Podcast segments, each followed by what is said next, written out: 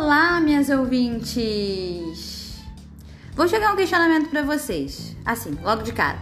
Parto é receita de bolo? Bom, vou explicar onde eu quero chegar. A gente pode sim comparar a experiência do parto com uma receita de bolo, mas não se engana achando que eu vou falar que a comparação é porque o parto tem que ser feito milimetricamente calculado e com, e com ingredientes na medida certa e tal.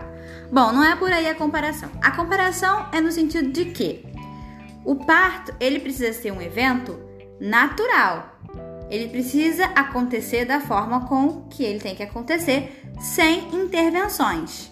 E daí que vem a comparação com o bolo. O bolo, ele tem que ser feito seguindo aquela receita, seguindo aquele caminho. E ele não pode ter intervenções. Se você colocar um tanto a mais de farinha, o bolo vai errar. Se você vai vai ficar ruim, né? Se você colocar menos fermento do que deveria, vai ficar um bolo solado. Se você colocar mais ou menos chocolate, vai alterar o gosto. E aí o resultado não vai ser o esperado. E assim é a mesma coisa com o parto. Você tem que intervir o mínimo possível no parto. E quando eu falo você, eu quero dizer a equipe médica que está acompanhando o parto. É, então, o ideal é que o parto, que é um evento natural e animalesco, ele tem que ter o mínimo de intervenção possível. É claro que em determinados momentos, em situações pontuais, precisam haver intervenções, né? E podem ser até benéficas quando bem indicadas. Mas, no geral, o natural é que haja o menor número de intervenções possíveis, assim como no bolo. É claro que às vezes, sem querer, você vai colocar é, uma quantidade de suco de laranja errado, né? Se for um bolo de laranja, e depois você vai é, colocar um, um, pouquinho a mais depois, ou vai compensar com outro ingrediente, e no final vai dar certo, vai ser melhor do que se você tivesse deixado sem nada. Enfim, mas num geral, o melhor a fazer é seguir as coisas como elas devem ser. No caso do bolo, né? Você vai seguir a receita e no caso do parto você vai intervir o mínimo possível. Né? No bolo também você não pode intervir, você não pode sair inventando moda no bolo que vai dar errado. Mesma coisa, o parto, não pode inventar moda no parto. Eu trouxe essa reflexão, é... tava com saudade também de bater papo diretamente assim com vocês, rapidinho.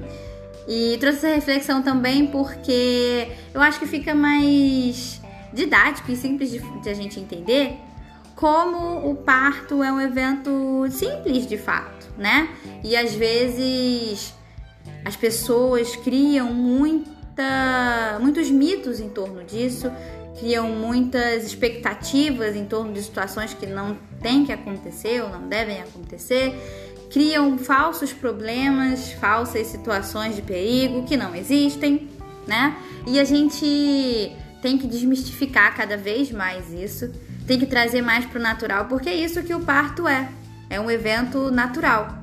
Ontem mesmo eu tava já já me prolongando, mas ontem mesmo eu tava assistindo uma série e teve uma cena de parto em que foi absolutamente intervencionista, né? E o desfecho do parto não foi o esperado e é claro que eu sei que é uma ficção, mas, assim como na ficção o desfecho não foi esperado porque foi extremamente intervencionista o parto, na vida real também acontece assim, né? Bom, o fato é que o parto é um evento natural e nós temos que cada vez mais tornar isso o que de fato é, uma situação natural e boa de se passar, sabe? Passar pela experiência de parir é algo transformador e único. Engrandecedor também, sabe? Mas essa foi a reflexão de hoje.